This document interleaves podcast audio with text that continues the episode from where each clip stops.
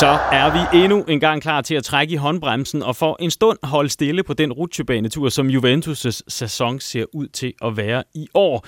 Op og ned i spil, i defensiv soliditet, i offensiv sarismo, i resultater, i provokerende trænerudtalelser og præsidentudtalelser dito, og også i stemning. Og lige nu, ja, der holder vi jo altså ligesom resten af verden bum stille på grund af corona, som altså også blander sig i vores herlige fodboldspil. Ja, vi er en del af samfundet, og godt for det. Vi forsøger at se på det meste med øh, kritisk kærlighed, som vi ynder at kalde det her i podcasten, som altid med øh, Paul Bak pedersen God aften, Paul.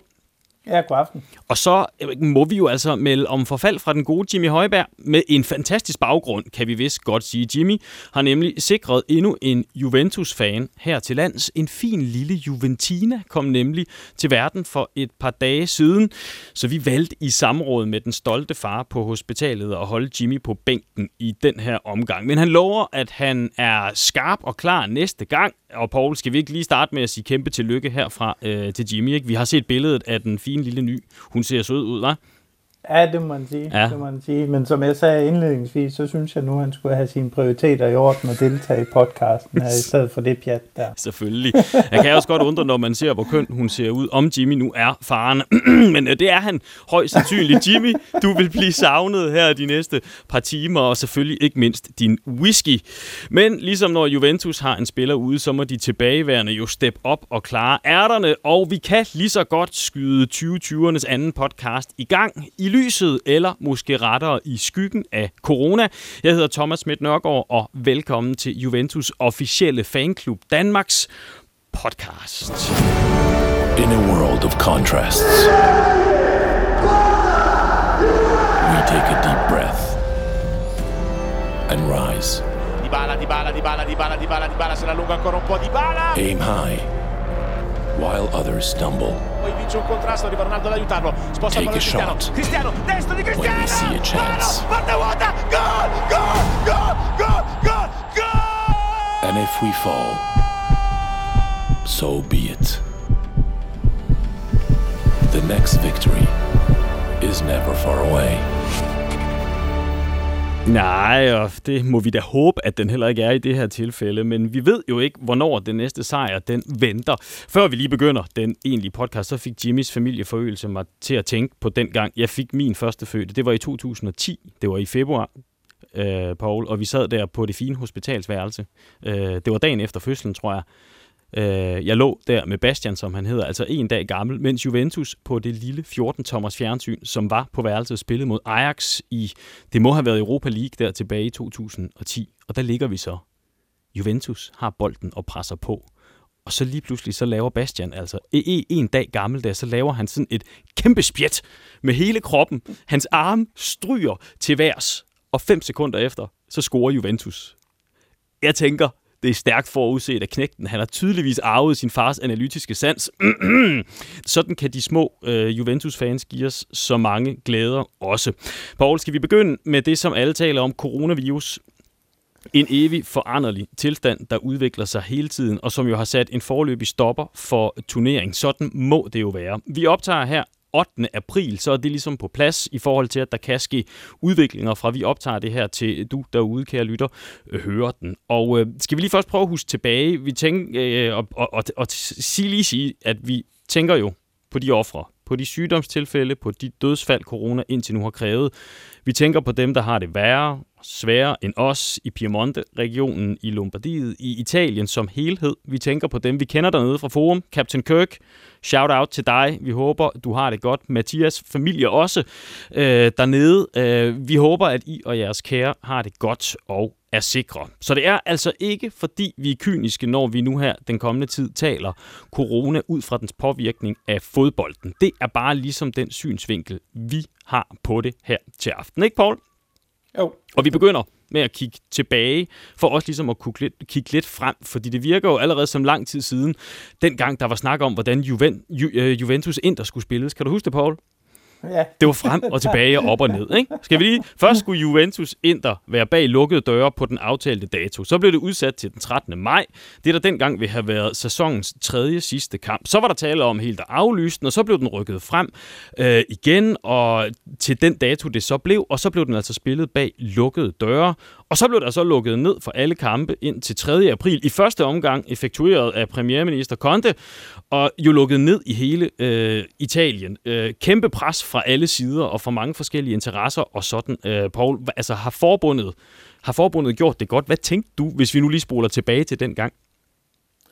Jamen altså, jeg, jeg skal være ærlig indrømme, at, at, at, at umiddelbart var tanken jo det, det typiske italienske scenarie, ikke? hvor planlægningen sejler rundt, ligesom den ja. jo typisk gør i, uh, i CA og så videre. Ikke? Så, men, men se det bagklogskabens lys, ikke? Jamen, så er det jo svært at forholde sig til, uh, hvor, hvad det var for en størrelse, man ligesom havde med at gøre, og, og alvorligheden i, uh, i det samlede globale billede omkring det her med, uh, med coronaudbruddet man men der, og de kan heller ikke blive enige om magtinteresser og frem og tilbage og magtkampe, og hvem vil det mest, og hvem vil det ikke, og frem og tilbage og op og ned. Men som vi også har set med situationen herhjemme også jo, altså det har været en, en umulig verden at navigere i, så på den måde, der, der kan vi ikke rigtig sætte fingre på, på den proces, øh, og har egentlig heller ikke lyst til at gøre det. det. Det det blev vel afviklet, som man kunne forvente, og på en eller anden måde, så er vi vel glade nok for, at, at vi hvis vi nu kigger væk fra det sundhedsmæssige, men kigger på det sportslige, at vi nåede fik øh, afviklet den kæmpe kamp, som Juventus Inter jo var,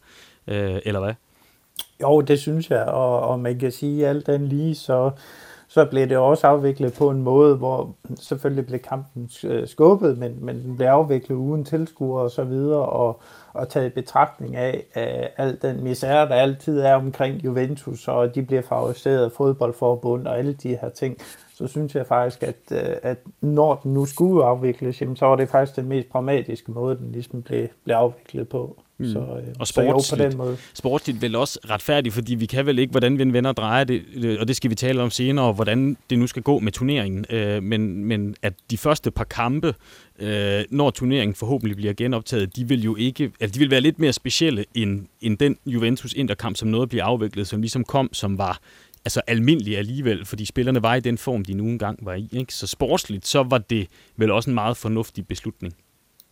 Jo, og øh, ja, man kan sige, du, nu, nu er det svært at spå om, hvad fanden der egentlig sker, om vi overhovedet kommer til at se, se mere CA-fodbold i år, øh, eller hvad der sker, ikke? Men, men i alle tilfælde kommer vi til at, at se kampe igennem, så, så er det jo kæmpe store spørgsmålstegn for alle klubber om, hvad, hvad, hvilken forfatning er det ligesom i, hvordan en ting er det fysisk, ikke, men noget andet, det er det, det, er det mentale, ikke? Altså især, øh, ja, øh, nu, nu snakker vi Italien, ikke? hvor øh, der jo nærmest er epicenter for, eller øh, starten på, på epicenter for corona i, øh, i Europa, ikke? Så, øh, så øh, det slid, det ligesom har taget på både det fysiske og mentale, både blandt spillere og publikum, øh, øh, ja, hele staben omkring klubben og så videre. Ikke? Så, så det, øh, det er sgu svært at sige, hvilken forfatning CA egentlig kommer tilbage i, hvis, øh, hvis de når at komme tilbage i år. Det, det, det kan jeg nu have min tvivl på, at, at det er realistisk, at vi kommer til at se bold på den her side af sommerferien igen. Ja, normalt der har spillerne jo øh, fodbolden som det aller ypperste og det vigtigste øh, i deres hoveder, men det er jo klart, at i den her periode, sådan som vi også har set det fra Italien særligt, så har der været en masse andre ting, som har fyldt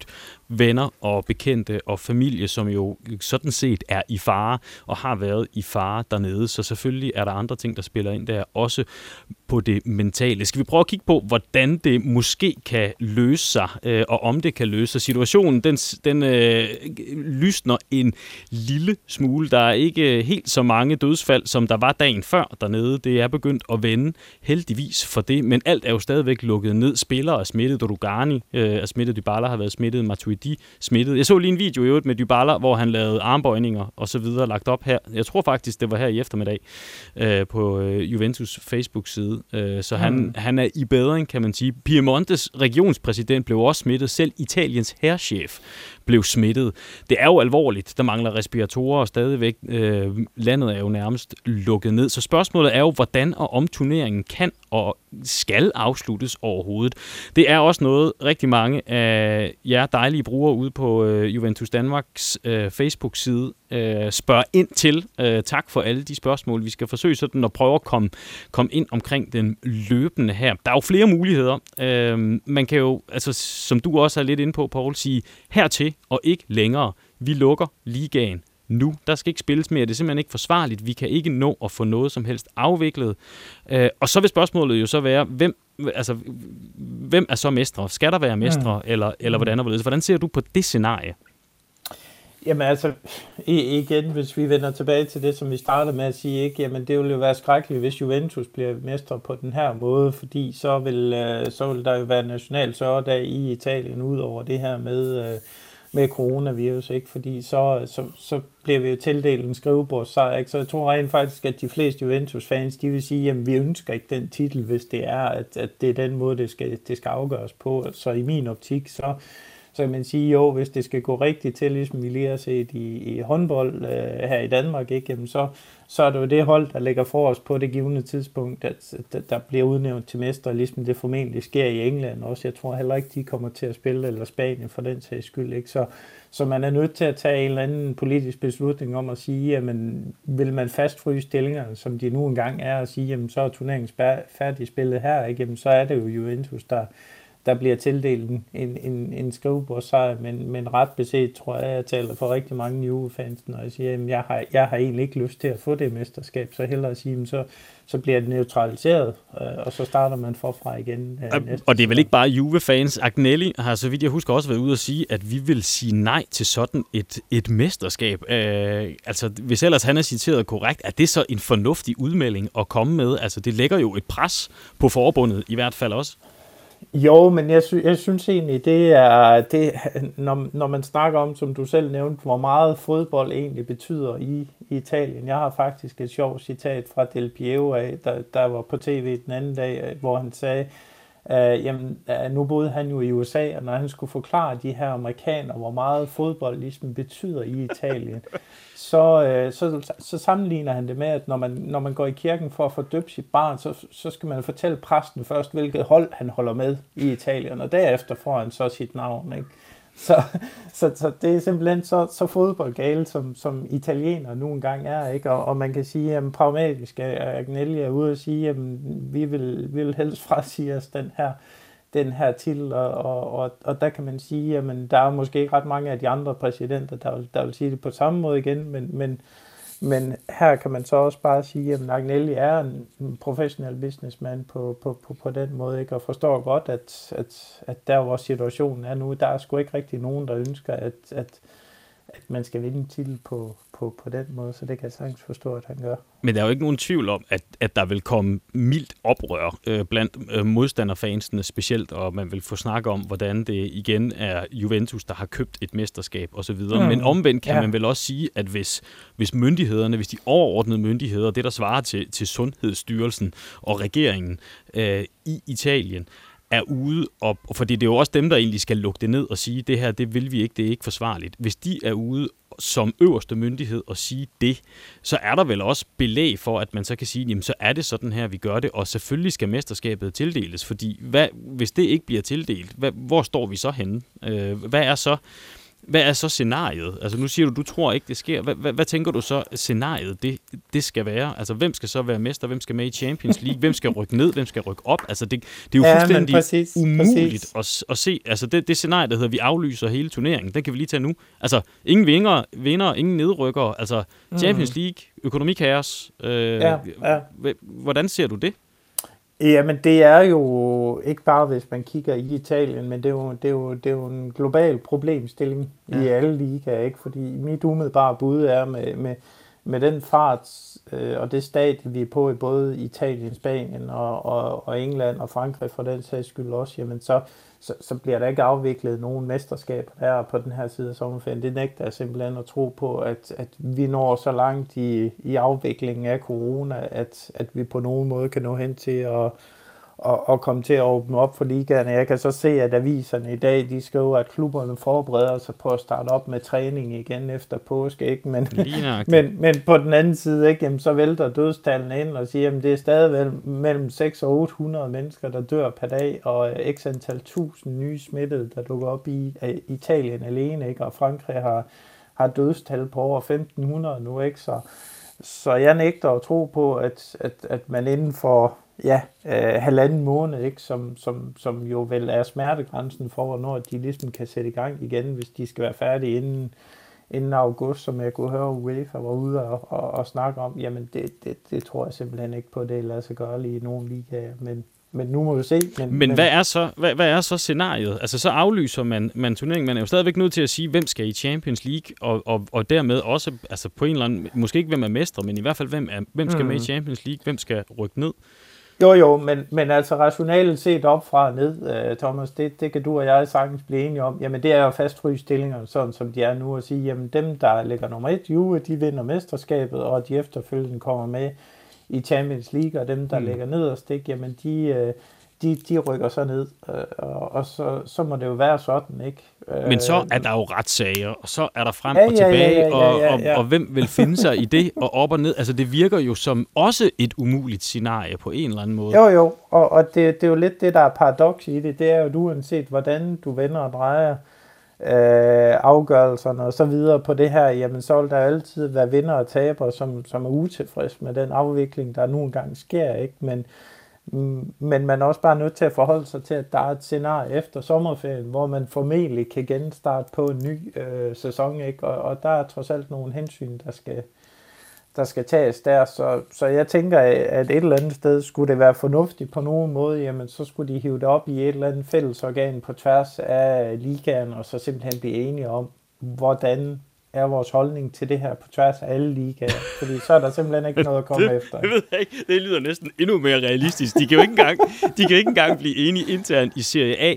Udover, nej, nej, men, nej. Men, men omvendt kan man sige, at øh, Gravinas foretrukne, altså fodboldforbundets præsident, han har jo været ude og, og sige, at vi, vi, vi håber og satser rigtig meget på, at vi kan spille turneringen videre fra begyndelsen af maj. Du var selv inde om, omkring det. Altså, vi er mm. på vej ind i det, der hedder fase 2 nu. Ja. Øh, Serie A-klubberne er ved at hente spillerne hjem nu, så de kan begynde deres 14-dages karantæne, og derefter kan de begynde at træne sammen mm. i maj, og så spille kampe bag lukkede døre, sådan ind til juli, eller noget i den retning.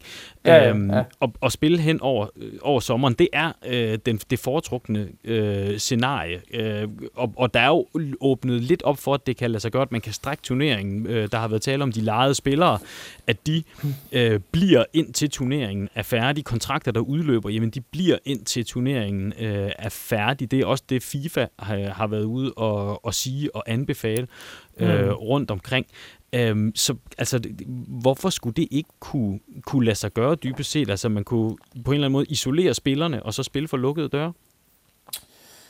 Jo, men man kan sige, så længe landet er i undtagelsestilstand, som det jo nærmest er lige nu, ikke, hvor der er udgangsforbud og så videre, så nu er jeg ikke, nu er jeg ikke ekspert på sundhedsområdet, skal jeg skynde mig at sige, ikke, men, men, men, men sådan set fra et helikopterperspektiv og en fremskrivning af, hvordan de her ting ligesom forløber, så, så, så synes jeg, det er urealistisk at forestille sig, at, at der sker så stor en ændring inden for ja, en måned, halvanden, til, at det her realistisk kunne, øh, skulle kunne ske på nogen måde.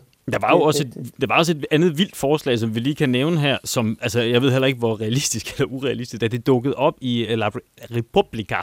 Øh, alle klubber øh, skal samles i Rom og omegn, og så skal de så spille samtlige øh, kampe der på kort tid. Ideen med det skulle være, at der er en 3-4 stadions i det område, hvor man rent faktisk skulle spille. Så kunne man ligesom samle og isolere alle spillerne. Minimum rejseaktivitet. Man har mulighed for hele tiden at teste spillerne og holde dem samlet, holde, holde øh, folk samlet, simpelthen nærmest internere dem, og så over, jeg kan ikke huske, om det var 35 dage, eller hvad det nu var, så kunne man få afviklet øh, alle, alle de her kampe.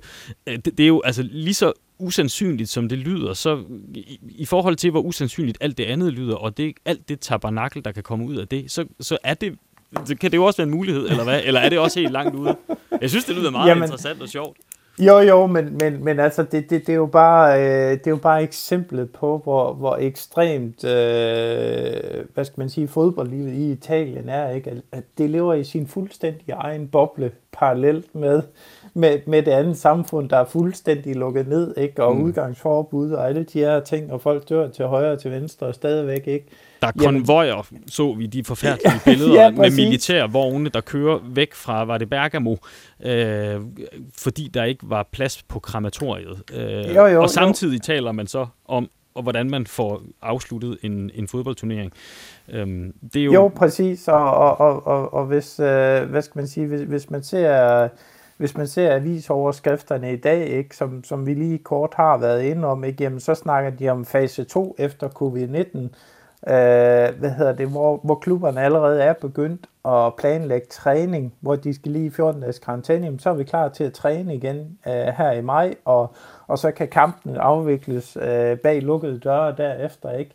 Jamen, hvis man så slår kig over på, hvad myndighederne siger, ikke, jamen, så siger det jo, at vi er i hvert fald øh, måske tre måneder fremme, før at, at vi begynder at kan, kan, kan løfte på restriktionerne, ikke, hvor, hvor der ikke er så, øh, så, så mange smittetilfælde, at, øh, at, at det vil være forsvarligt at afvikle noget som helst, hvor, hvor man samler folk på, på, på den måde. Ikke? Så, øh, så, så, så det er ekstremt svært at se... Øh, øh, hvordan det ligesom skal finde, finde råd i virkeligheden. Og, og, at de og kommer hvis... til at spille. Det kommer formentlig ikke til at ske, men, men, men Paul, når, hvis det så ikke sker, så vil det mest sandsynlige scenarie vil være, at man lukker turneringen, siger, det var det, og så er der jo ikke rigtig anden mulighed end at sige, jamen så er det også Juventus, der bliver mestre. Tror du på, selvom Agnelli har været ude at sige det her, tror du så på, at han når der formentlig er sundhedsmæssig opbakning for, det er den eneste mulighed, det her, at han så stadigvæk vil sige, vi vil ikke have sådan et mesterskab. Også i mente kan vi jo lige nævne, at der ligger et øh, mesterskab fra øh, 2006, 5-6 stykker, og svæver derude, som vi jo gerne vil have fingre i, som vi mener er blevet fjernet mm. øh, uretmæssigt.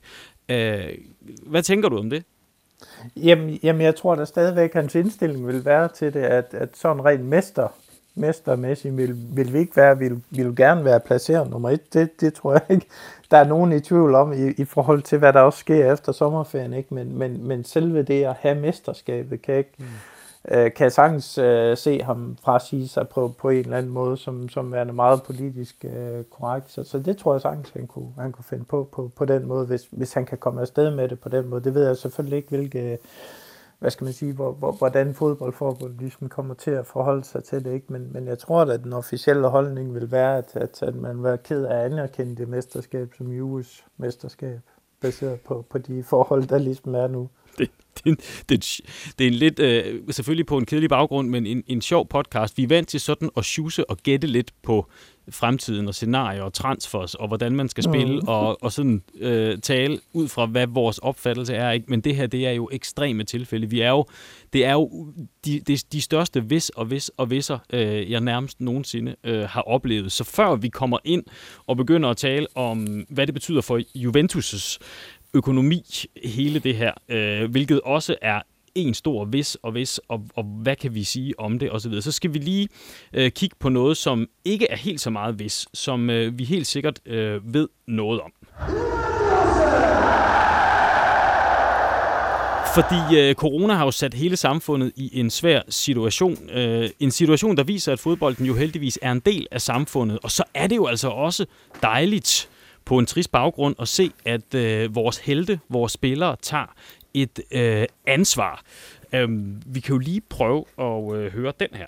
Anche io, insieme a Juventus, sto partecipando alla raccolta fondi per gli ospedali di Torino e del Piemonte. Dai anche tu il tuo contributo. Dimostra che siamo tutti distanti ma uniti. Ja, her var det Chiellini, Sandro Rugani og Pensoglio, der siger det, som øh, Ramsey og Chesney og Delict her siger på øh, engelsk.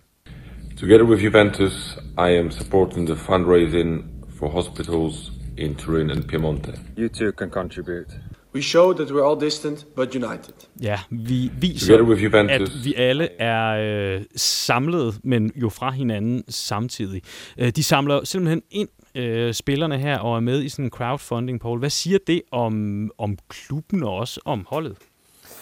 Jamen, det er jo lidt i, i tråd med det her med, som, som Agnelli siger, ikke? Jamen, det, det er jo det her med at tage et, et, et overordnet ansvar og, og sige, jamen, øh, øh, Juve skal også være, være, være mere end, end, end bare lige en klub, der er fokuseret på, hvad der sker på banen. Juve skal også være et socialt projekt, og, og socialt engageret, og, og det ser man jo også, selvom der ikke er, er coronakriser og så videre, ikke? Jamen så, øh, så deltager rigtig, rigtig mange af spillerne jo i forskellige sociale arrangementer og godtgørende formål og så videre, ikke? Så, så, så, så det her, det er, jo, det er jo bare i tråd med, øh, med, med, med hele den identitet, som, som, som Juventus gerne vil, vil stå for, og der er også spillere. Som jo, og, og den trækker jo trådet helt langt tilbage i, øh, i historien også, hvor Juventus, som gennem Fiat jo også var med til at, at skabe velstand og give en masse arbejde til lokalområdet, så på den måde er Juventus fuldstændig og 100% integreret med det, ikke bare lokalsamfund, men nærmest med hele Italien, som det er. Ja, præcis. præcis. Mm. Og så skal, øh, ja. Ja, undskyld. Og så skal vi jo ikke altså glemme, at det er jo ikke øh, unikt for Juventus, det her. Øh, de andre klubber gør også en masse. Roma leverer øh, 8.000 beskyttelseshandsker og 2.000 flasker håndrens til, til kirker. Inter donerer 300.000 ansigtsmasker til sundhedssektoren, øh, mens spillere og trænere har doneret en halv million euro.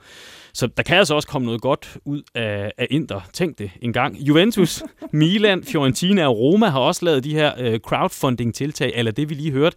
Øh, og indtil nu, der har de været indsamlet noget i retningen af 420.000 euro. Zlatan, vores gode tidligere Juventus-spiller, har lavet en Kick the Virus Away, hvor han startede med at lægge 100.000 euro, og det er siden vokset til mere end en kvart million euro. Bernardeschi har ligesom vores øh, tidligere angriber Simone Sasa øh, Øh, og Insigne i øvrigt også gjort noget lignende, og samlet har de samlet mere end 400.000 øh, euro ind også. Og tager vi lige steppet op, så øh, har den gode Berlusconi doneret øh, 10 millioner euro til øh, Lombardiet.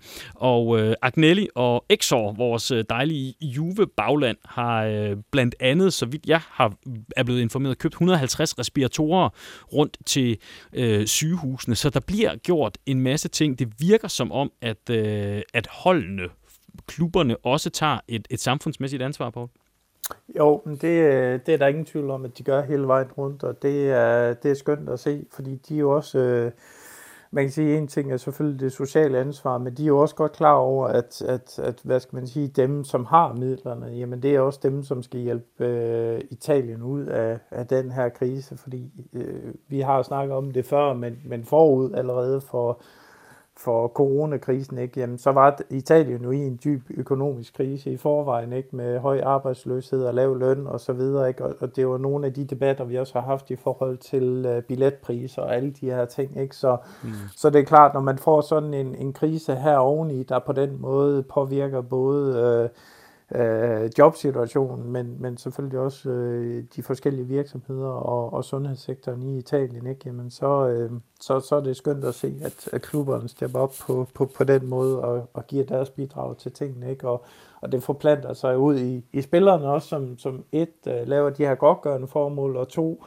øh, som vi formentlig kommer ind på, jamen så har de jo også øh, frasagt sig en del af, af deres lønpakke ikke her de, de næste tre måneder, ikke, som, som, som giver en kæmpe øh, lettelse i forhold til, øh, til Juventus' regnskab. Ikke? Ja, vi kan godt lige tage den med nu, så kan vi altid lige vende tilbage til, hvor meget det betyder for, for, for det endelige regnskab, når det er. De gik øh, ned i løn, klubben sparer øh, hvad, 90 millioner euro i første omgang.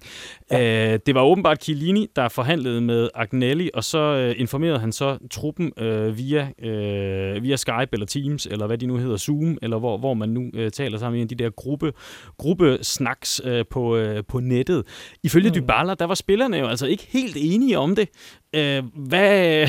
hvad der, der var nogen, der måske, og, og ikke nævnt ved navn, vel, men Dybala var jo ude og sige, at, at, at truppen var ikke sådan 100% enig. Hvad, hvad, hvad, hvad, skal vi, hvad skal vi lægge det? Jamen, jeg, jeg tror jo bare, at, at, at, hvad skal man sige, truppen på den måde er almindelige mennesker, ligesom du og jeg, ikke? Så, så det er klart, hvis vores arbejdsplads kommer og beder os om at, at, at frasige os vores løn i tre måneder, så ja. tænker jeg også, at, at hvis vi er en gruppe på, på 35 mennesker, ikke, så er der måske nogen, der har lettere ved at gøre det, som Ronaldo, der tjener 30 millioner om året, end en af de, de måske yngre spillere, som, som, som først lige er ved at bryde igennem og sådan nogle ting. Ikke? Så, så, og der hjalp så, det vel meget, at Ronaldo, han, efter hvad vi har kunnet få at vide, sådan at han var øh, hurtigt ude og sige, jeg synes, vi skal gå ned i løn. Altså det er jo en, en, en kæmpe nedgang i løn, han har øh, i, i euro i forhold til, øh, til holdkammeraterne, ikke? Jo, men det er klart både, øh, altså, altså de ambassadører, vi har, både Bonucci og Chiellini og Buffon, Ronaldo, ikke? Senatorerne. Ja, præcis, ikke? Når de er ude og slå i bordet, ikke? Og sige, nu må I satme tage sammen, ikke? Jamen, så, så kommer tingene som regel også til at ske, ikke? Men, men, men altså, ja, jeg tror jeg bare, det, det er almindelig diskussion, som det vil være på en hvilken som helst af den arbejdsplads, hvor det, det er lettere for nogen, end det er for andre. Men signalværdien har jo været god, må man sige, også fordi, at Juventus var de første, der gjorde det, og efterfølgende der har de så forsøgt at, at lave en generel øh, forhandling gennem forbundet og gennem spillerne, og der med de andre klubber jo, øh, hvor Juventus så er ude, og der har der også været noget ballade, og der kan man sige, der er signalværdien i, at Juventus selv kunne beslutte det, og selv gjorde det, før der var noget andet, den er vel heller ikke at kæmpe af. Det, det, er, vel, det er vel ret flot. Jo, det synes jeg, og, og hvis man kigger på beløbet også, hvor man kan sige, at det er 90 millioner euro, og, og som jeg lige kunne se, jamen, så var så havde Inter været ude og lave en lille nedgang på 10 millioner euro, ikke? Så, så proportionelt, eller så i forhold til hinanden, ikke? Jamen så, så, så er det jo faktisk en, en, en, en, en kæmpe ting, som, som spilleren rent faktisk ligger i det her, hvis man, man sammenligner med nogle af, af de andre klubber. Så der er ingen tvivl om, at de tager det, de tager det meget alvorligt. Corona er ikke bare træls for os fans, der savner spillet. Det er også alvorligt for klubberne øh, forretningsmæssigt jo. Og nu var vi inde på det med spillerne, øh, hvordan de har øh, gået ned i løn. Men vi skal jo ligesom kigge på økonomien som helhed, for spørgsmålet er, hvor meget 90 millioner euro det kan gøre i det store billede. Og igen, så skal vi ligesom have etableret en basis, fordi det er jo noget af en udvikling, vi har været ude i, hvis vi ser igennem specielt de sidste par år. Vi har haft fået den, øh, den nye aftale med Allianz her for ikke så lang tid siden, 10,3 millioner euro om året. Adidas-sponsoratet steg fra 23 til 51 millioner. Jeep-sponsoratet fra 17 til 42. Det hjælper og mindsker afstanden til de store og giver jo en god bund, eller hvordan skal vi kigge på den, øh, den del af det, Poul? Jo, men der er ingen tvivl om, at, at, at, at hvis man kigger på, på sammensætning i omsætningen, så har vi jo øh, forrige år, der var vi ude i at have over 60 procent, som var genereret af variabler, det vil sige tv-indtægter og hvor langt vi kom i, i Champions League og, og så videre, ikke? Og, og, og den er jo bare bæret ned med nogle procent, og nu, nu kan jeg ikke huske, om, om den, den ligger formentlig lige omkring 55 procent eller sådan noget, som det er nu, ikke? Så, så, så der er ingen tvivl om, at, at de store sponsorater, at det Øh, det er der, vi skal hen, hvor man kan sige, at vi er sikret en fast øh, løbende indtægt, som ikke er, er, er alt afgørende øh, i forhold til, hvor langt vi kommer i, i diverse turneringer, før at vi rigtig kan begynde at, at måle os med, med de store klubber og disponere tidligere i forhold til transfers osv. Så, videre, ikke? så, så grund til at være, øh, være glad, sådan umiddelbart, Agnelli sagde det også selv før øh, corona, øh, også at væksten er bekræftet af UEFA's ranking. Han sagde, vi er nu nummer 5, men har grund til at tro, at vi kan slutte som nummer 4. Når vi kigger på de store klubber i Tyskland, England, Spanien, så ser vi en turnover fra øh, lige knap 500 millioner euro hos Borussia Dortmund til næsten 1 milliard hos Barcelona. Disse realiteter, sagde Agnelli, er vores benchmark, altså vores målestok. Vores mm. nuværende turnover turnover, hvis vi ikke ser på transferindtægter, svarer cirka til Real Madrids turnover, da jeg overtog som præsident i 2010. Så vi vækstede mere end dem, men der er altså stadig et hul, som vi skal have fyldt op, en forskel, vi skal have udlignet. Så, så vi kan jo konkludere også fra Agnelli, at i hvert fald før corona, der, altså, der var vi, det, det gik relativt godt, eller hvad? For der, var, der, der er jo stadigvæk tale om, om røde tal, har der været de sidste to øh, sæsoner, og det er vel ikke positivt? Nej, men man kan sige det sådan, at, at, at hvis man kigger på øh, de fleste forretninger, ikke, jamen, så koster vækst. Øh, og, og, og vi har jo haft snakken for, for år tilbage, øh, i hvert fald to år siden, ikke, inden vi hentede Ronaldo, hvor man kunne sige, at vi, vi var lidt i, i bred enighed enige om, at den kommende sommer, da man så hentede Ronaldo, ikke, jamen det, det, det skulle ligesom være pejlepinden på, hvad man ville, om man ville investere for at, at få vækst i, i omsætning, eller man ville sætte tæring efter næring, og så nedgive lidt på de sportslige ambitioner. Og der, der valgte man jo sådan lidt mere aggressive strategier, at sige, at vi er nødt til at hente nogle profiler til, som kan gøre, at vi, vi tiltrækker en, en, en større sponsoromsætning, ikke? Og, og, og den blev så yderligere underbygget af, at man sparkede Marotta ude, fordi han var jo om nogen øh, pragmatikeren, der hellere ville sætte tæring efter næring, men, men man ville altså en meget mere aggressiv strategi, og derfor blev Paratici så sat til roret, ikke? Hvor, hvor hans opgave jo er at, at finde de næste Ronaldoer, ikke? Som, som kan blive ved med at hive vores, øh, vores image endnu højere op og tiltrække endnu større sponsorater. Så, så på toplinjen ser det fornuftigt ud, øh, men det, det, det koster bare lidt på bundlinjen, det må, det må vi erkende. Mm, og nu har vi jo så den her coronakrise, øh, og jo også et kæmpe lønbudget, blandt andet på grund af Ronaldo, som jo så også har været med til at hente en masse ekstra kroner øh, og en masse ekstra omsætning til. Øh, men altså, vi risikerer jo, øh, at det her det kommer til at gøre ondt. Ikke? Skal vi lige, altså, der er manglende tilskuerindtægter.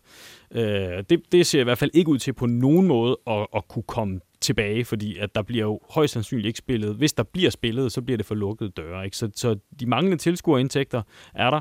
Så har vi sponsorerne, som måske kan kræve nogle penge tilbage. Det ved vi ikke. Det kommer ind på forholdet med dem.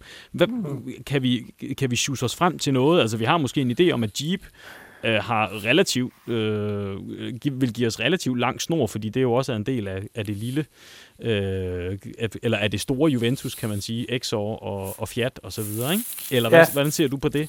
Ja, ja men altså, jeg, jeg tror generelt, så tror jeg egentlig, at sponsorerne, de er, de er meget fortrøstningsfulde, fordi de ved også godt, at der, der kommer jo en, en, en dag i morgen efter øh, sommerferien, ikke, hvor vi, vi skal i gang igen. Så på den måde, så, så tænker jeg ikke, at, at, at i forhold til det, der sker her hen over de næste måneder, jamen det er jo, det er jo noget, der, der opleves alle, alle steder. Ikke? Så, men, men det er svært at synes på øh, at sige, hvor meget goodwill har man hos de her øh, forskellige sponsorer, og hvor meget er det er Øh, af at de her sponsorat af variabler og så videre. Ikke? Så, men, men der, hvor den helt store hurdle den ligger, det er jo, at, at, at som jeg nævnte før, godt nok har man nedbarberet en del af den omsætning, der kommer fra variabler, altså tv-indtjening, Champions League og så videre. Ikke? Men, mm men den ligger stadigvæk væsentligt over halvdelen af hele vores omsætning. Så det er de to store poster, tv-penge og Champions League-indtægter, og som det ser ud lige nu, også i forhold til det, vi talte om, så, så er det ikke sikkert, at der kommer mere derfra, fordi vi risikerer, at den turnering den simpelthen bare bliver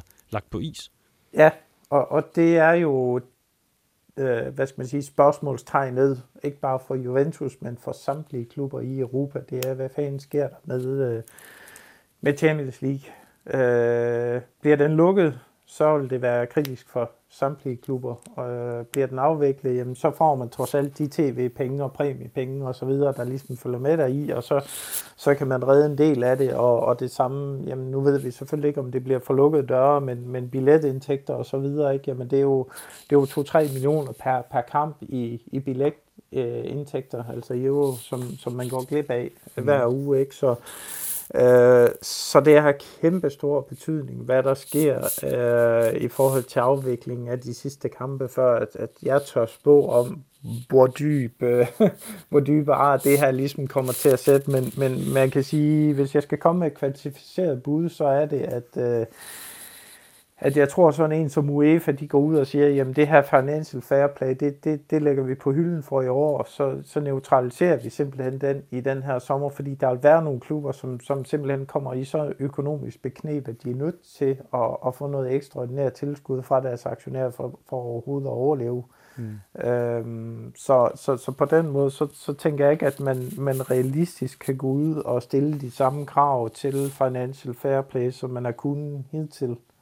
Nu, du talte før også om, at man kunne forestille sig, at, øh, at de forskellige forbund blev enige om en, en fælles model. Altså enten spiller vi, eller også spiller vi ikke. Men der er jo også et konkurrenceelement der, fordi lykkes det nu på en eller anden måde Italien at spille øh, deres turnering øh, til ende, mens Spanien og England ikke gør det, så er der jo nogle tv-rettigheder og nogle, øh, der er så ikke tilskuerindtægter, men stadigvæk tv-rettigheder, som tilfalder klubberne, som så vil stå bedre i en situation, efter den her krise, ikke? og i transfervindue, hvor de andre så er i knæ? Jo, det, det kan man sagtens sige. Altså, øhm, nu, nu er England jo det, det land, der, der, der senest er blevet rigtig ramt af, af corona, ikke? Men, men, men deres klubber er jo langt hen ad vejen rigtig velpolstret i en grad, som de italienske slet ikke er, mm. og og mange af deres kontrakter er jo også øh, øh, store sponsorkontrakter, som, som er langvarige på, på den måde, så de vil måske ikke blive helt så hårdt ramt øh, i forhold til hvis Italien får lov til at spille deres nationale liga færdig. Det vil, det vil være væsentligt værre den anden vej. Mm. men, men, men det er klart, øh, altså min, min holdning er, nu er det selvfølgelig individuelle øh, fodboldforbund, som skal beslutte, hvordan de her ting skal være, men, men, men jeg mener reelt, at, at man bør være solidarisk på tværs af ligaerne i den her situation, og så tage fælles standpunkt på det.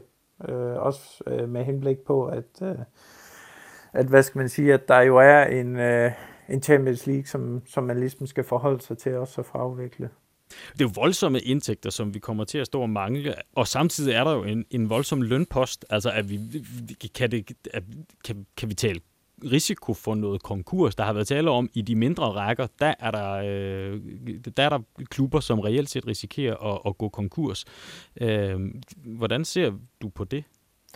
Jamen, det er der ingen tvivl om, at der er, der er klubber, der vil, der vil komme i klemme, ikke? Og, og, og nu... Øh, nu kan man sige, nu, vi kan anvise igen til, øh, til Dansk Håndboldforbund, ikke, som lukkede ligaen i, i, i går. Mm. Øh, og, og de forudser jo også, at der er flere klubber, som, som vil komme under konkurs, simpelthen fordi de mangler de her indtægter. Og, og en ting er selvfølgelig indtægterne på den her side. Den, den, det næste, det er så øh, indtægterne på den anden side af sommerferien. Jamen det her, det er jo noget, der sender øh, dominoeffekt ud igennem erhvervslivet også, og der er også de sponsorater, man kan få og så videre, ikke? Så, øh, så jo, der vil komme nogle konkurser, det er, det er der slet ingen tvivl om, at der vil være nogle klubber, som, som, som brækker nakken på det.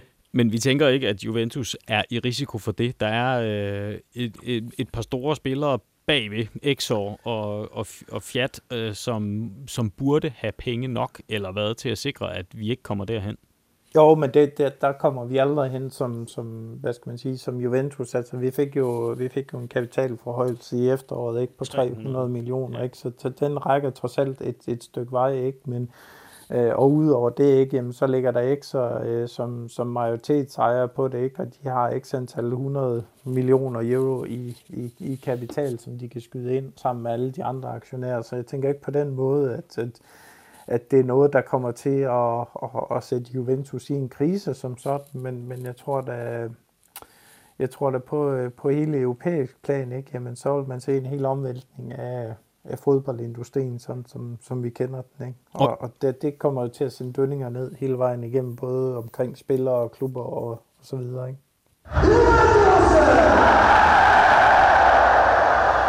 Og det var stikordet, de der dønninger, fordi det, det, det kommer også til at betyde noget for det transfervindue, og de transfervinduer, som vi kommer til at, at gå imod. Øh, ja, lad os lige starte helt på toppen. Øh, vi har lige nævnt Ronaldo et par gange her. Der går jo rygter om, at vi netop på grund af af, af corona og de manglende indtægter kan have problemer med at egentlig at have råd til hans skal vi bare kalde den for eksorbitante årsløn, 220 millioner kro, øh, kroner om året er det, hvis han, mm. han får. Øh, kontrakten løber til juni øh, 2022. Der har været spekuleret på, at man vil forsøge at sælge ham, fordi man ikke har råd til ham. Øh, er der fugls føde på det rygte? Fordi at nok, nok er han en dyr herre, men det er jo også ham, der sikrer os øh, de sponsorindtægter, øh, som ser ud til at stige og stige, ikke? Jo, ja, det, er, det har jeg alt, alt øh, talt svært ved at se. Altså selvom, selvom han er dyr, så, øh, så, så, så er det i hvert fald ikke noget, jeg sådan lige øh, hverken har hørt om, eller umiddelbart lige kan forestille mig, at det er det, der sker. Så er jeg mere rolig. Paul. Det, jeg kan ikke huske, hvor det var, jeg læste. Øh, man læser så meget nu til dags, men det betyder under alle omstændigheder noget for hele transfersituationen. Øh, ikke bare i Italien, men, men sådan set i hele Europa. Hvordan, hvordan ser du på, på den udvikling, vi kommer ind i? For det vil lavere priser i første omgang, fordi der er ingen, der rigtig kommer til at have råd. Jo, men det, det, det var som jeg lige nævnte, ikke? Jamen, det kommer til at have den her dominoeffekt lige fra... Øh, øh, hvad skal man sige, hvad, hvad klubberne får i, i sponsorindtægter de næste, næste kommende år, ikke? Øh, hvad der er tv-indtægter, når, når de nye aftaler kommer, og, og selvfølgelig, hvad spillerne ligesom skal have i løn, og der er også, hvad klubberne ligesom kan betale for dem. Så der er ingen tvivl om, at, at, at der kommer til at, at, at være et, dyk i, øh, i markedet, øh, og Jamen det marked, vi kommer til nu, det ved jeg ganske enkelt ikke lige, hvordan vi skal, vi skal byde ind på, fordi mm. igen, det handler om, hvordan, hvordan fan man kommer ud øh, på den anden side af den her situation, før at, at der overhovedet er nogen, der tør at, at spå om, hvad der ligesom er at gøre med på, på, på kistebunden, eller det simpelthen bare bliver, bliver ren overlevelse for, for mange af klubberne. Ikke? Ja, fordi vi ved jo som udgangspunkt, hvis vi tager det mest øh, sandsynlige scenarie, så ved vi, at alle klubber kommer til at miste penge i forhold til det, de havde regnet med, i forhold til det, de havde budgetteret med,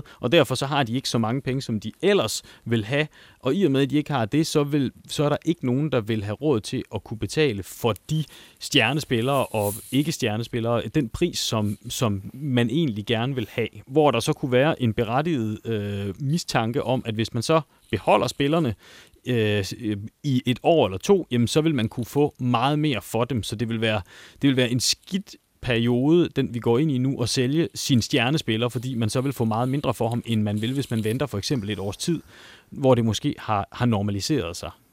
Jo, men det er jo, hvad skal man sige, det, det er jo markedsudvikling, ikke? Øh, hvor man kan sige, at priserne er kommet derop, hvor de er nu på grund af udbud og efterspørgsel, men også fordi, at, øh, at de summer, som klubberne får fra både tv-rettigheder og sponsorer, ikke, jamen de er jo stedet eksplosivt, og dermed følger det med, øh, de skal betale for, for spillerne. Det, det følger selvfølgelig også med, og omvendt, når det så går ned, og det bliver lavkonjunktur på, på tingene, ikke, jamen så, så følger priserne selvfølgelig også med, fordi klubberne simpelthen ikke har, har råd til at, at, at betale de priser. Det gælder jo øh, for, for alle klubber, fordi alle klubber har nogle spillere, de gerne vil sælge, og alle, spillere, alle klubber har nogle spillere, de gerne vil købe. Ikke? Så, så på den måde, så, øh, så bliver der en eller anden symbiose imellem klubberne, hvor, hvor det, der, øh, det der marked, det skal finde mere naturligt leje i forhold til den nye hverdag, vi ligesom står med på, øh, øh, når vi kommer, kommer til sommerferien. Altså jeg tænker jo uden, og det jeg er ubelastet af konkret viden, men jeg tænker bare øh, fra, mit, fra mit syn, at det lægger op til altså byttehandler på en eller anden måde, fordi at, at i byttehandler, jamen der, øh, der, der, der betyder selve beløbet måske ikke helt så meget, fordi man får en anden spiller øh, til, i, i den anden retning alligevel. Altså kan det give mening, at, at vi vil se flere af den slags, hvor, hvor klubberne bytter med hinanden, i stedet for at de køber downright en eller anden? Jo, men det tror jeg sagtens, at, øh, at det, det, det kunne være et scenarie, øh, hvis man kan finde ud af værdisætningen på, på de der ting. Altså Juventus har jo gjort det de sidste par år i forhold til at lave en upside på nogle af, af, af handlerne. Ikke? Altså eksempelvis en Cancelo, man, man, man øh, værdisætter til 65 millioner, og så får man en, øh, en Danilo-retur til 37 millioner, ikke? og så laver man en upside på, på den måde, uden at... Øh, at, at i hvert fald Juventus skal have nogle penge op af, af lommen, og, og, mm. og City får lidt mere for Danilo, end han måske var værd. Ikke? Så, mm. øh, så jo, det, det tænker jeg sagtens, at man kunne se noget mere af, øh, især måske blandt de engelske klubber, som jo egentlig bare har været vant til at lave en blankocheck på de spillere, de gerne vil have. Ikke? Så, så, så jo, det kunne sagtens være en måde at omgås det med at, at, at have mindre indtjening, at man begynder at bytte og så bliver der vel run på de transferfrie spillere, fordi der er pludselig øh, nogen, som man ikke skal betale, i hvert fald andre klubber for. Så de, de, der, der er endnu større interesse omkring dem, end der måske tidligere har været, skulle man synes.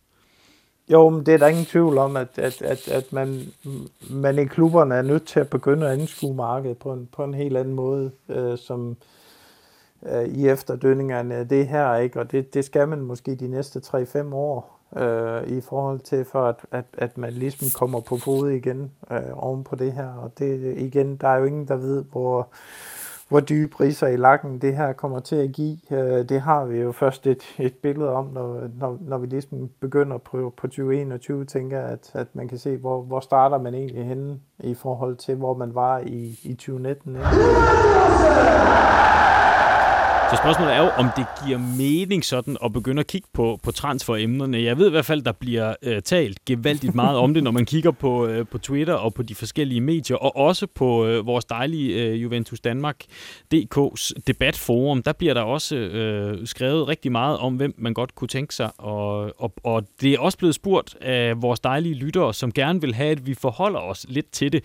Så med den kæmpe bare der er, at prøv at høre, vi aner ikke, hvordan økonomien er overhovedet. Hvad, mm. Så skal vi lige kigge lidt på, på mulighederne. En af dem, der bliver talt allermest om, også fordi han måske ikke har præsteret helt, som vi kunne ønske det, det er Pjanic. Stadig tre år tilbage af, af kontrakten, øhm, men, men han rygtes jo gevaldigt væk.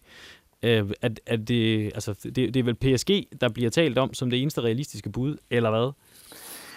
Jo, og ellers en af de engelske klubber, tror jeg også øh, sagtens kunne være et, et, et oplagt bud på, på en ny arbejdsgiver til ham. Øh, jeg tror også, at i, i forhold til, øh, hvad skal man sige, hans niveau i, i indværende sæson har jo været ekstremt dårligt, og, og når man så kigger på, at man, man har en Bentancur, som i de kampe, han har spillet, den rolle Pjanic har excelleret væsentligt over det, som, som Pjanic har, har bidraget med, ikke? og sammenholder det med... Øh, øh, hvis vi nu skal snakke øh, potentielle transfers, ikke, at man har kigget på en Tonali og måske en Pogba eller en anden midtbane, ikke, mm. jamen, så betyder det jo også, at der er nogen, der skal, der skal sælges. Ikke? Og Pjanic med alderen og så videre, ikke, jamen, skal man have nogle penge for ham, så er det, øh, så, så, er det, så er det her nu øh, inden for, for ret kort tid. Mm. Ja, Bentancurs øh, udvikling har jo været fantastisk. Øh, hans vendinger, hvor han så han kan jo sætte to fæsende presspillere af, og så danne et overtal på en helt anden mm. måde, end vi har set Pjanic gøre. Heine skrev i øvrigt også på forum, kan jeg huske, at, øh, at Quadrado havde øh, flere dybdeløb mod Lyon, øh, hvor Pjanic han ikke slår dem. Øh, ja. Og det synes jeg også, det var en ret god jagttagelse. Og så så vi jo faktisk Bentancur øh, lave øh, de svære afleveringer i de par chancer, han har haft, blandt andet øh, frem mod Dybala ved, ved mål 2 mod øh, Inter, tror jeg det var. Ikke? Mm. Øh, og det er også ham, der, der slår afleveringen til Ronaldos sakse øh, forsøg mod Milan, øh, som giver straffesparket til sidst i den.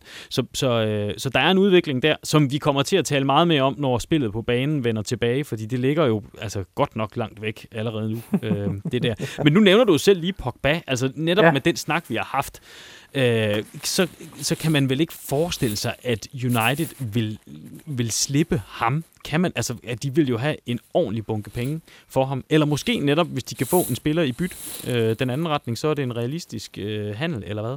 Mm. Jo, men jeg tror egentlig, at det jeg kan snuse mig frem til, så... Øh, så er United både i, i ledelse og, og Ole Gunnar og fansen også, så, så er de jo egentlig meget indstillet på, at, at Pogba han skal være fortid til sommer. Om det så bliver Juventus, der er en køber til ham, det, det, det vides ikke. Men, men øh, United står jo i samme situation som, som den klub, der vil købe øh, Pogba. Ikke? Jamen, de skal jo have en anden midtbanespiller, eller de skal have flere spillere, hvis de skal fortsætte deres deres oprustning. Ikke? Så, så det kan godt være, at de går ud med en høj øh, udbudspris på ham, ikke? men omvendt så bliver det jo mødt med en høj udbudspris hos de klubber, de, de så vil købe hos. Ikke? Så, så det er jo lidt den der symbiose eller dynamik i, i markedet, mm. ikke? Som, som klubberne ligesom er nødt til at finde et, et passende niveau på, og det, det, det tror jeg som udgangspunkt også, de gør. Ikke? Så, men om det bliver Juventus, der køber ham, det, det, det ved jeg ikke, men, men jeg er rimelig sikker på, at, øh, at han er fortid til, til sommer i, øh, i United. Mm for vi har jo også Tonali, som, og nu spiller de jo ikke sådan som udgangspunkt samme plads, men, men øh, Tonali kan vel også godt spille øh, den, øh, den, den, den klassiske 8, hvis det nu skulle være. Øh, men, men er han realistisk? Øh, fordi der er jo også en klub der, der vil have en ordentlig klat penge for så stort et talent, ikke? Jo, jo, jo, men altså, jeg tror jo, igen, vi må prøve at forlade os lidt på, på, på de rapporter, der er i forhold til de kilder, som, som vi plejer at bruge på, på Juventus Danmark. Ikke? Jamen, der er de fleste i bred enighed enige om, at, at, at Juventus er, øh, hvad skal man sige, øh, langt øh, favoritten til at, at, at købe Tonali til, til, til sommer. Der er de fleste svært ved at se en anden øh, destination for ham end, øh, end Juventus. Er det også lidt fordi, der, altså, der er noget på den der midtbane, som ikke rigtig fungerer, så, så Juventus på nuværende tidspunkt faktisk er et, vil være et godt sted for sådan en, en Tonali at komme hen. Altså udover at, at han jo nok gerne vil til den største klub i, i Italien, så rent spillemæssigt på nuværende tidspunkt, kunne det også give mening for ham? Jo, men det synes jeg. Altså, der, er jo, der er jo alle muligheder for ligesom at komme ind og Øh, og, og, og på den måde få, få masser af spilletid. Han er jo en øh, boldsikker spiller, og ekstrem visionær i sit spil, og, og, og, og dygtig i, i sit pasningsspil. Ikke? Så han er jo en rigtig, øh, han, han er jo en rigtig øh, sejrspiller på den måde, øh, som, som er noget af det, der mangler for ligesom at få, få motoren til at tikke rigtigt, som, som det er nu. Ikke? Så Øh, så på den måde er vi jo ikke besat, ligesom vi, vi havde uh, uh, Pirlo Vidal og, og, og så videre. Ikke? Så, så på den måde tror jeg egentlig, at, at, at jo, set fra hans synspunkt af, ville det være et rigtig godt tidspunkt at, at, at lave et skifte på. Også set i lys af, at, at Brescia næsten med sikkerhed jo rykker ned i CB, så han skal, uh, han skal videre for at fortsætte sin, sin udvikling også. Mm. Og nu vi snakker udvikling, så, øh, eller afvikling, jeg ved det ikke helt, Bernardeschi, øh, der kommer vel også, må vi næsten forvente, hvis det ellers kan lade sig gøre, øh, en udskiftning på, på hans post. Kan, han blive ved, kan, vi, kan vi blive ved med at give ham snor? Jeg tror, at han er øverst på salgslisten her til sommer. Mm. Og, øh, og, og skal jeg give et, et gæt, så vil jeg tro, at det bliver nok i en eller anden byttehandel med en, en italiensk klub på en eller anden måde. Øh, det kunne, et vildt bud kunne for så vidt godt være Inter i forhold til, at man, øh, man jo har set så varmt på Icardi stadigvæk. Øh, oh, hvis ja. man så ellers kan komme af med, med ham den fedeladende argentiner, vi har, så vil vi gerne have ham den anden argentiner ind. Så... Lige nu, der savner jeg, der savner jeg Jimmy. Jeg savner, jeg savner at stå og kigge på Jimmy, at vi kan, og så snakke, med, snakke om Icardi med Jimmy. ja, præcis. Så, men, men, men nej, jeg tror, jeg tror med stor sandsynlighed, at, at Bernadeschi han har opbrugt sin, sin kvote øh, i Juventus. Og vel også fordi vi har en øh, Kulusevski, som skal også med det, det prisskilt, som, øh, som er på ham, som vi har lagt for ham, skal han jo også ind og, og have at have plads til at spille. Øh, måske ikke fra start, men i hvert fald ind og, og være det, som Bernadeschi vel egentlig er i dag. Øh, mm. Så det, det er svært at se de to i samme trup, altså fordi de jo nærmest udfylder den samme rolle, ikke? Øh, jo, og, og så kunne man sige, at havde Bernadeschi så været... Øh, været fast mand, ikke? Jamen, mm. så, øh, så Kulusevski jo så kunne være afløser for ham, ikke? Men, men, men det er han. det er han ikke. på, på nuværende tidspunkt er Kulusevski jo foran uh, Bernadeschi sådan rent, uh, rent kompetencemæssigt eller spillemæssigt, ikke? Så, så, så på den måde, nej, så, så bliver der ikke plads til begge to. Det, det gør der ikke. Men, men så lige tilbage til det Icardi-rygte, der ikke vil dø, øh, og Iguain, som måske skulle tilbage til øh, River Plate. Altså, hvor, skulle, hvorfor skulle han overhovedet have... Jeg tror, det var vores gode kaptajn Kirk, der også taler om, hvorfor skulle han øh, rejse øh, tilbage øh, og gå ned i løn og gå ned i, i, i rigtig mange andre ting øh, for det?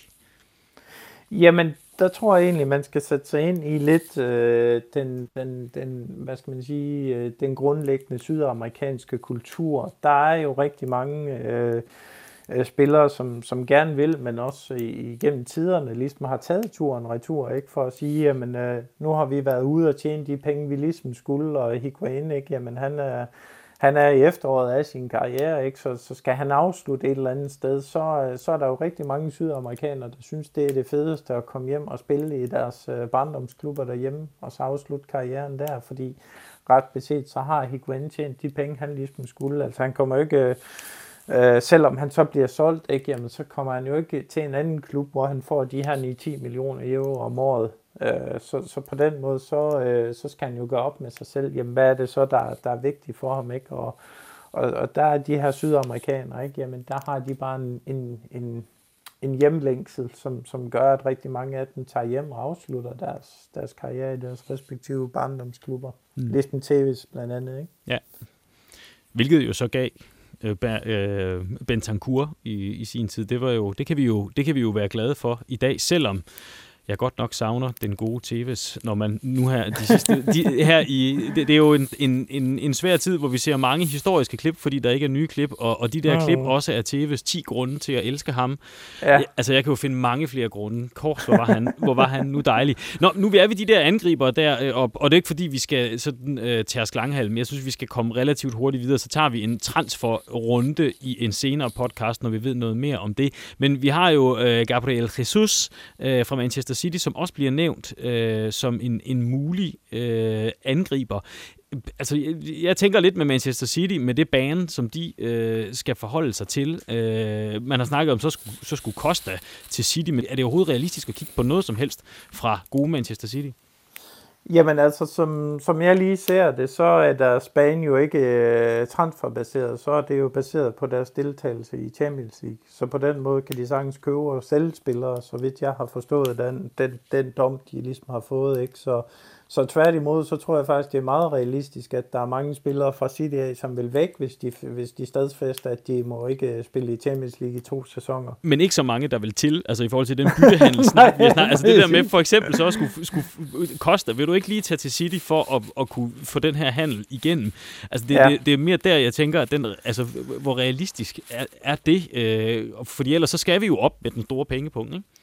Jo, men der var også mange, der ikke havde troet på, inklusive mig selv, at Pogba ville vælge Manchester United, fordi sportsligt, der var, der var det jo super uambitiøst i forhold til, hvor han var, hvor han kunne komme hen. Ikke? Mm. Øh, men, men der talte pengene bare mere, øh, og, og, og det samme kan det jo gøre for... Øh, for Costa, ikke? Og alt den lige, så tror jeg også, at beskeden til Costa vil være, og det tror jeg også godt, han selv ved, ikke? At i, i forhold til, til det fitnessniveau, han ligesom har haft, og, og de skader, han har haft, jamen, så tror jeg, at beskeden er til ham, at han ikke indgår i, i planerne for, for den kommende sæson, og, og, og, og så tror jeg egentlig også, at han er indstillet på ligesom at sige, jamen, så var det det, og så må han prøve at se, hvad der, hvad der ligesom ellers er på tapetet, ikke? Og, og City uanfægtet af. Uh, nu ved vi selvfølgelig ikke, hvad der kommer til at ske uh, i den engelske liga med deres, uh, deres straf, fordi der følger naturligvis en eller anden straf med fra FA, uh, hvis, uh, mm.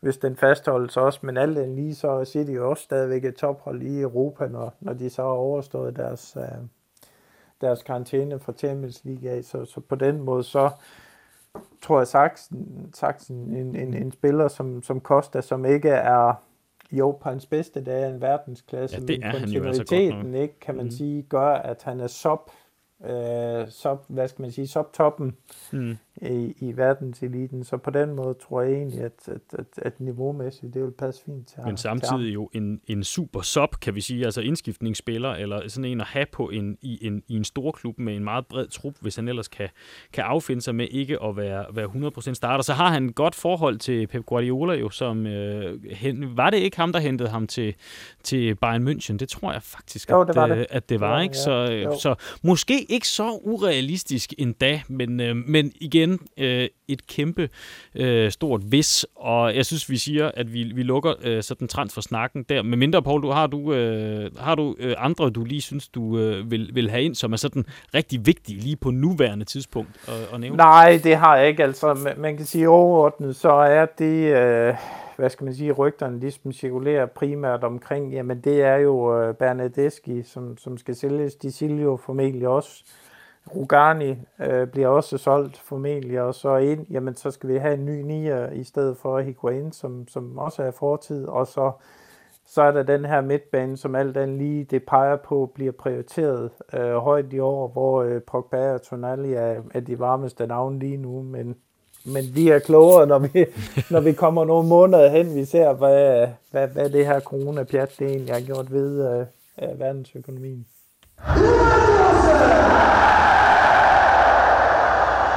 Og Paul, jeg vil jo altså vildt gerne tale om det, som det jo handler om, spillet på banen, og om Lyon Juventus og Inter Juventus, og kigge frem, og hvordan står det til, og hvordan går det med Sarismoen og alt det her, men det er jo altså, det føles jo som en menneskealder siden allerede nu, og øh, så er det også mest interessant at se på, fordi vi jo bruger det at kigge tilbage til at kigge frem imod næste kamp, og da vi ikke ved, hvornår de kampe de kommer, så gemmer vi, øh, det skærer i mit hjerte, men vi gemmer pointerne og forsøger at gemme pointerne og snakken omkring Lyon Juventus og Inter Juventus, og også om man overhovedet kan bruge perioden op til øh, coronavirus til noget, når vi nu går i gang igen, til vi har en dato for, for kampene, og så laver vi sådan en glædesoptakt til, når vi igen kan se fodbold på skærmen. Skal vi ikke prøve at aftale det? Jo, lad os gøre det. Tror du overhovedet meget på det? Altså, kan vi bruge øh, den måde, vi spillede på, de ting, der, der skete, giver det mening overhovedet at tale om det nu? Uh, umiddelbart tror jeg ikke, det giver stor mening, nej. nej. Fordi igen, som vi startede med at sige i, i, i indledningen til det, ikke, jamen, så aner vi ikke, hvad det er for nogle spillere, vi får retur, når, uh, når, nu, uh, når nu de kommer retur fra deres respektive lande her efter påsken, og, og skal begynde mm. deres karantæne, og derefter på begynde træning igen. Så, så det er, jamen, som du selv siger, det, det ligger nærmest en evighed tilbage i fodboldterminologi, ikke? Så, så, så, så, så det er jo sådan lidt en, en, en restart på at se, om vi overhovedet kommer til at spille fodbold igen. Mm. Vi ser på det til den tid. For corona har jo overtaget det meste, også af den her podcast, men før corona brød ud, der var der noget andet, som blev diskuteret øh, ganske markant, og som også kan få stor betydning for måden, vi ser fodbold på. Andrea Agnelli kom nemlig i centrum med nogle kommentarer omkring fremtiden i Champions League. Det var en London-konference. Øh, ECA-formand er han jo, og konteksten, hvis vi lige skulle have den med, det var jo, at, at øh, fodbolden og Champions League skal moderniseres med mere appel til de unge, som alle altid gerne vil. Og der er jo den her idé om en Super League, øh, hvor det ikke kun er de store hold, øh, øh, fra de store ligaer, der, der, der skulle med. Det var i hvert fald pointen, en af pointerne øh, fra ham, og nye toner også. Øh, og, og ud fra det var det så, hvad vil være den mest færre måde at gøre det på? Og så var det jo, han kom med den her udtalelse, hvor han sagde, at han jo har den største respekt for Atalanta, Paul, men på baggrund af en god sæson, så får de direkte adgang, fordi de er i en stor liga. Roma har en dårlig sæson, øh, og så er de ude, og samtidig så skal Ajax, øh, som har spillet fantastisk og nået langt i Champions League, så skal de ud i anden kvalifikation for overhovedet at komme med noget i den retning, så vidt jeg lige husker. Nu er det jo lang tid siden. Øh, ja. Hvad skal man tænke om sådan en, en udtalelse? Det var jo noget et slag imod Atalanta under alle omstændigheder. ja. Jamen altså, altså man kan sige, som, som du selv er inde på, ikke, så er Agnellis agenda jo, det er jo at, at løsrive sig lidt mere fra øh, Serie A og arbejde mere hen mod en, øh, en liga, der består af de bedste hold i Italien. Fordi øh, kigger man på den økonomiske sammensætning, så, så kommer vi umiddelbart ikke til at kan nå hverken de engelske eller de to spanske giganter. Ikke? Så, så vores øh, Juventus umiddelbart øh, mest realistiske bud, det er at komme i en, en Superliga på tværs af, af de europæiske lande. Ikke? Så det er jo hans, det er jo hans agenda at tale den del op, og så øh, tale, tale de andre ting ned om, at øh, eksempelvis øh, øh Champions League mister deres appel, når, når der kommer for mange små hold med, som ikke er, er traditionsklubber på den europæiske scene, og måske bare spiller noget uinspirerende fodbold, og der, der var det måske ikke så heldigt i den kontekst, at det var lige Atalanta, han hævde frem. fordi lidt de, ud. de er jo muligt nogle af dem, der spiller det allermest seværdige fodbold i, uh, i Champions League i, i år, ikke? Så, uh, så jeg tænker, at, at han måske skulle have vinklet den på lidt en anden måde, men, men der er ingen tvivl om, hvad hans agenda er hver gang, at, at han stiller sig op og taler uh, for europæiske ører. Det er klart, at uh, at tale den her europæiske Superliga op og tale, øh, tale CA lidt mere ned. Men jeg synes bare, det virker lidt underligt. Altså, at han sådan, det virker lidt som om, at han vil både blæse og have mel i munden på en eller anden måde, fordi man kan vel ikke først kværne de små ligaer til smuler i tildelingen af pladser, øh, fordi det jo er vigtigt for os, de store og andre store klubber i Big Five-ligaerne, at være tæt på øh, at, at sikre en plads hvert år. Og så samtidig øf over, at et hold fra en mindre liga får sværere ved at kvalificere sig, at et mindre hold, der er altså i en stor liga jo er sportsligt dygtige nok til at ende i top 4, så også kvalificere sig. Altså det virker, det virker sådan helt øh, hul i hovedet af ham, synes jeg jo. Altså, men jeg ved det ikke. Jo, men det er, det er jo sådan lidt dobbelt konfekt, ikke? hvor man kan sige, at han vil gerne have den her Superliga, som består af de største hold i øh, europæisk sammenhæng. Ikke? Og de skal jo så have sikret deres plads i den her Superliga, og og jeg ved ikke, om, om, om man kan diskvalificere sig fra den, eller rykke ud af den på ja, for det har der været tale om, at den skulle være lukket. Altså, det er jo, ja, og, og det er jo også det, ikke?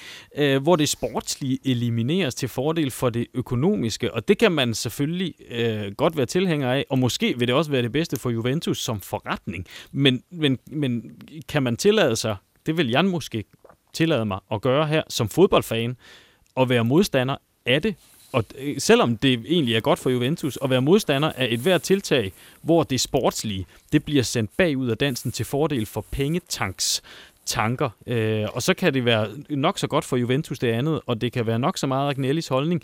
Øh, jeg synes det... Jeg, jeg kan ikke lide det.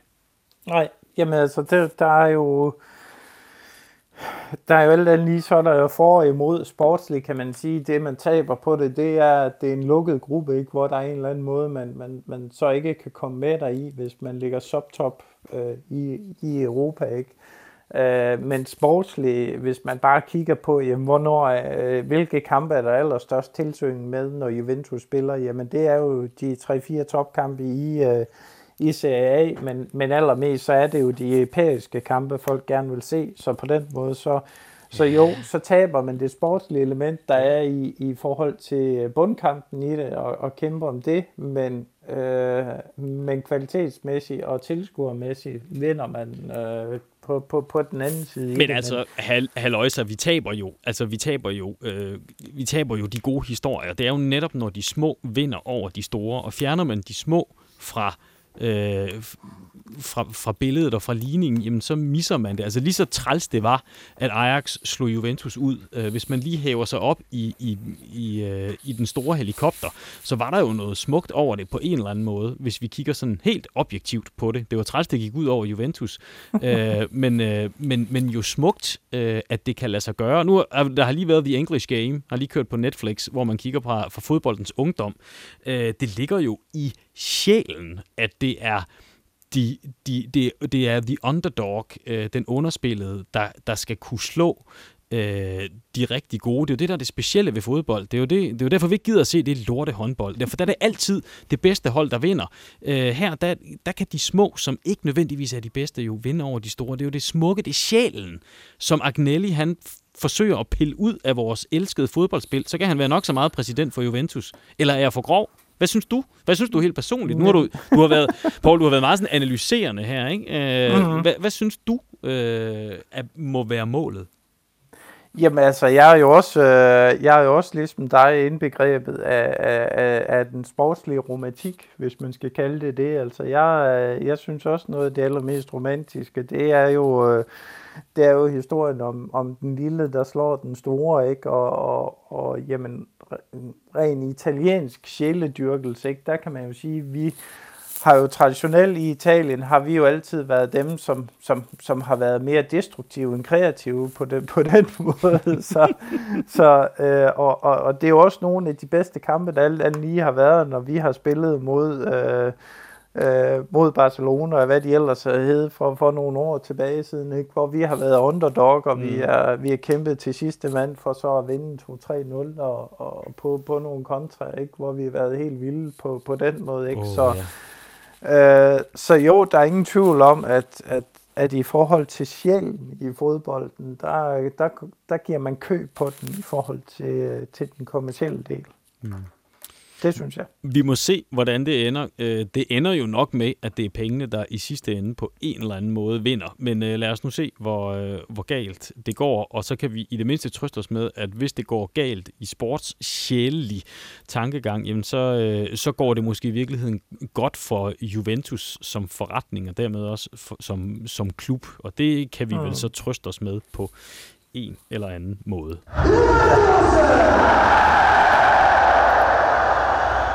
Vi er nået til vores øh, Rapido-runde, den her herlige runde, hvor øh, I derude har mulighed for at stille spørgsmål. Jeg vil nu altså lige sige, at øh, rigtig meget af det, vi allerede har talt om, det er jo, ja, det er jo stort set en til en, det I også har spurgt om. Det er jo fantastisk sådan at lægge sit hoved i blød for at tænke, hvad skal vi tale om i løbet af den næste podcast? Øh, og så tænker man lang tid og fintænker omkring det, og så stiller man, øh, lægger man det ud på øh, juventusdanmark.dk's debatforum på Facebook, og så øh, nærmest en til en skriver I så derude øh, de emner, som man har siddet og fintænkt om, sådan øh, vi skal ind omkring. Så rigtig mange af jeres spørgsmål har vi forhåbentlig været inde omkring i det, vi har talt om her øh, indtil nu. Men der er dog stadig nogen, som, øh, som vi ikke har været inde omkring, som jeg synes, vi skal, vi skal tage øh, her. Også fra øh, sidste gang, hvor coronaen jo direkte gik ind og afbrød vores øh, podcast. Vi havde planlagt, at vi skulle lave en podcast, men øh, så kom coronaen altså lige, og udmeldingen og nedlukningen af samfundet, og så var det lige lidt svært at få den, få den lavet. Men nu er den her.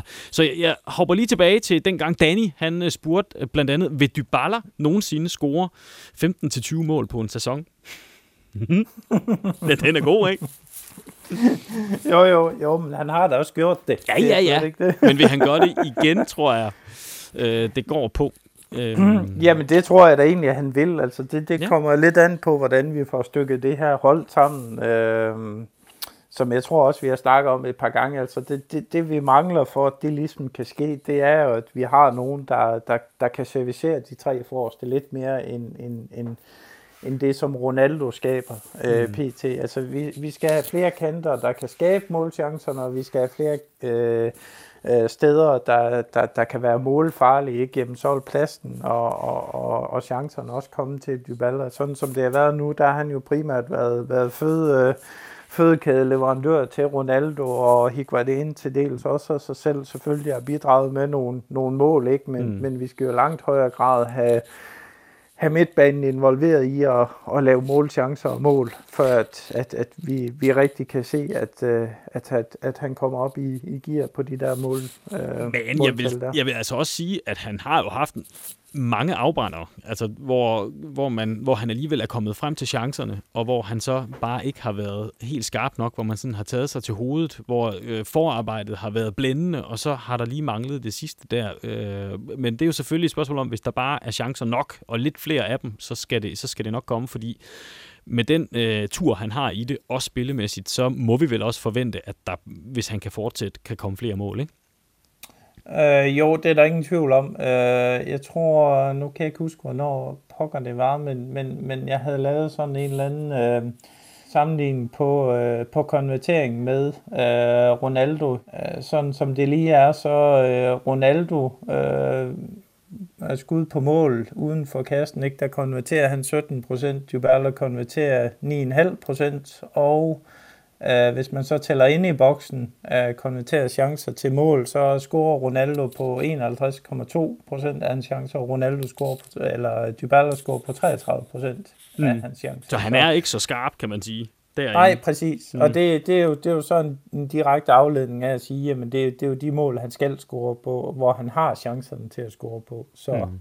så, så du er fuldstændig ret i, at, at at det handler ikke bare om at, at skabe chancer, selvfølgelig gør det, men, men, men i langt højere grad handler det om at konvertere de chancer, man også, man også har. Der er altså et stykke vej op til, øh, til at han bliver lige skarp som Ronaldo. Danny, han har også en, der er ret sjov her. Uh, han spørger til de tre dårligste transfers de seneste fem sæsoner. Øh, den, den, er, den er ret skæg. Jeg vil gå, og jeg har, jeg har tænkt over den, Danny, og og haft lang tid til at tænke over den. Øh, og øh, jeg, jeg, vil, øh, jeg vil komme med mine bud her, og så kan man jo være enig eller uenig. Øh, sæson 15-16, Hananias fra Inter til for 13 millioner købte vi ham. Øh, jeg tror nok, var det ikke et, øh, i, i januar-vinduet, det kan jeg ikke engang huske. Øh, vi solgte ham igen øh, uden den store succes for, for 8, så vi tabte altså også 5 øh, millioner på ham. Det var absolut ikke særlig godt. 16-17 sæsonen, og jeg synes stadigvæk, den holder. Piazza, 23 millioner euro, var det ikke det, vi gav? Jeg kan aldrig huske det, jeg siger, gætter næsten jo, altid. 23, det var, det var rigtigt den her gang. Jeg havde ja. lidt problemer sidste gang. øh, nu har vi lige forlænget med ham, øh, hvilket så måske er fornuftigt nok, fordi øh, så kan det være, at vi kan få nogle penge for ham, når vi på et tidspunkt får ham solgt. Øh, så det er måske ikke så tosset, men han har i forhold til, hvor meget 23 millioner var, da vi købte ham, absolut heller ikke været noget specielt. Og så synes jeg, mm. og det er jo ikke fordi, jeg øh, kan lide at kaste med skidt imod vores nuværende spillere, men jeg synes næsten, vi er nødt til at nævne 17-18 sæsonen med Bernadeschi. 40 millioner euro øh, kostede han, og i forhold til det prisskilt, så ved jeg godt, at han havde den der gode kamp mod Atletico Madrid, men, øh, men jeg synes altså ikke, jeg synes ikke, den, øh, jeg synes ikke det er godt. Øh, det, det, det må være, øh, hvis vi kan tale om dårlige transfer, så, så må det være en af dem. Og så vil jeg lige nævne som bonus, øh, ikke et køb, men et salg øh, i 18-19 sæsonen, at øh, vi var nødt til at skib, øh, blev tvunget til det, kan man sige, Benatia afsted. Øhm, jeg ved godt, at, at det var sådan en, han vil gerne væk, men man kunne sige, hvis nu han havde fået lidt mere spilletid, det kunne man godt have givet ham, så er det ikke sikkert, at han ville have været væk, og så kunne historien have set markant anderledes ud, når vi bevæger os længere frem i, i Champions League-sæsonen, som mm. den gik der. Så, så de fire, vil jeg sige, er, er de dårligste transfers de seneste fem øh, sæsoner, øh, når jeg lige tænker efter. Jeg ved ikke, om du har noget at supplere med, Poul? Nej, men jeg, jeg, jeg, er jo egentlig, jeg er jo egentlig lidt tilbøjelig til at give dig ret i forhold til, hvis man kigger på, øh, på hvad skal man sige, øh, forventningen i forhold til transferfide på det, fordi vi kunne sagtens spille, finde nogle spillere, der også er ekstremt dårlige, eksempelvis øh, en, en nuværende Dicilio, ikke, som, som mm. ikke vil komme på mit til fem hold, men, men, men man kan sige, at han er så handlet ind til en pris på 10 millioner euro, ikke? Så, så, så, så på den front, så, så kan man sige, hvor meget kan man forvente, ikke? Men, øh, men, men udover det, så synes jeg egentlig, at du rammer, du rammer meget præcist, hvis vi snakker de sidste, de sidste fem år. det er i hvert fald et øh, bud, Danny. Jeg håber, det var svar nok til dig. Michael, han spørger øh, og spurgte også, det er jo også før corona, hvordan er stemningen i omklædningsrummet? Og han spurgte jo øh, dengang formentlig, fordi der jo var rygter om manglende opbakning til Sari, og øhm, altså, øh, altså, og igen, så ved jeg ikke, om, man, om det overhovedet giver mening at tale om, hvordan er øh, stemningen i, i omklædningsrummet, altså den her tanke om, hvad adskillelse, om vi ikke kan lege lidt med det, hvad kan adskillelsen, som corona har medført her, hvad kan den i virkeligheden gøre ved truppen og ved sammenholdet, Paul? Hvad tænker du? Altså, når vi nu kommer tilbage, er det så sådan clean sheet, og så, så glæder vi os alle sammen på en eller anden måde til at komme i gang igen i sådan en, en fodboldtrup? Øh, jamen, jeg, jeg tror, der er sådan lidt kon, konfliktende, hvad skal man sige, følelser i det. Øh, og især øh, de italienske spillere selvfølgelig i forhold til, at, øh, at corona har kostet så meget, som det har i Italien, og stadigvæk gør. Øh, jeg tænker, det er meget spørgsmål om at sige, hvornår kommer de tilbage, og hvad sker der, og, og alle de der ting i forhold til, hvordan de psykologisk påvirker øh, spillerne. Jeg tror ikke, der er så mange af dem, der går op i øh, den, den måde at spille fodbold på nu. Jo, selvfølgelig savner man det øh, at have det som sin hverdag, som de er vant til at, at, spille fodbold generelt, jo måske, men, men, men der er bare vigtige ting, der fylder for mange af dem lige nu, ikke? Så, så derfor, som vi har snakket om et par gange nu, jamen så, så, så giver det ikke mening på den måde, at vi ikke ved, hvad fanden det er, de møder ind til, når nu, øh, når nu de kommer retur, hvad situationen er, om, om der overhovedet skal spilles fodbold på den her side af sommer, eller hvad der skal ske. Ikke? Så, så, så, så jeg tænker, at, øh, at, at det vil være bedre, at vi prøver at se, hvad, øh, hvad det egentlig ender ud med. Uh, og så, øh, så kan vi jo prøve at tage en podcast der og sige, jamen, hvad er status så på truppen nu, og, og, og hvordan, øh, hvordan ser vi egentlig deres mentale tilstand og sådan nogle ting. Ja, tilbage er blot at sige uh, tak, fordi I lyttede med derude i uh, podcastland. Tak for alle de dejlige spørgsmål. Jeg tror, vi nåede de fleste af dem uh, rundt omkring, i hvert fald så meget, som man kunne nu her. Det var ikke helt nemt, vel, Paul, fordi der er så mange visser. Vi har vist aldrig gættet og, og sjusset så meget, som vi gør, vi har gjort den her gang. Nej, jeg vil sige, det har været en meget spekulativ øh, podcast, vi har lavet den her gang. Så. Den tager i hvert fald guldmedaljen for mest spekulativ podcast, det må man sige. Men det er jo den verden, øh, vi lever i. Vi håber alligevel, at I hyggede jer lige så meget, som øh, vi har gjort her. I er som altid velkomne til at kommentere på det, som I har hørt. I må meget gerne like det. I må også meget gerne anbefale det. Giv det gerne nogle tomler op, eller point, eller stjerner, eller anbefalinger, eller hvad hulen man nu gør i den podcast tjeneste, som i lytter i. Stjerner, dem samler vi på næsten lige så ivrigt, som Juventus gør det. Husk også at følge med på øh, Facebook-siden juventusdanmark.dk og også Juventus Danmarks DK's debatforum, hvor der nogle gange bliver gået noget mere til stålet, fordi øh, der kan alle andre jo ikke se, hvad det er, du skriver. Der er det kun Juventus-fansene, der kan det. Det er stederne at følge med, og også der, hvor du får at vide, når vi er klar med en ny podcast, med mindre du selvfølgelig bare trykker lige på abonner abonnere på øh, podcasten den der, hvor du er. Det kan du lige så godt gøre bare lige nu. Så ved du, så kommer det helt automatisk ind næste gang. Vi sender jer videre ud i verden med et øh, citat. Ikke fra en Juventus-spiller, men øh, fra Søren Brun og Radisserne. Adspurgt liggende under et træ af sin veninde om, hvad overrasker dig mest ved coronavirus? Der lyder svaret, og lad det være citatet til øh, dagen og vejen. Corona har gjort det, som mange en kvinde har drømt om, men ingen nogensinde er lykkedes med, at aflyse al sport, lukke alle barer og holde mændene hjemme.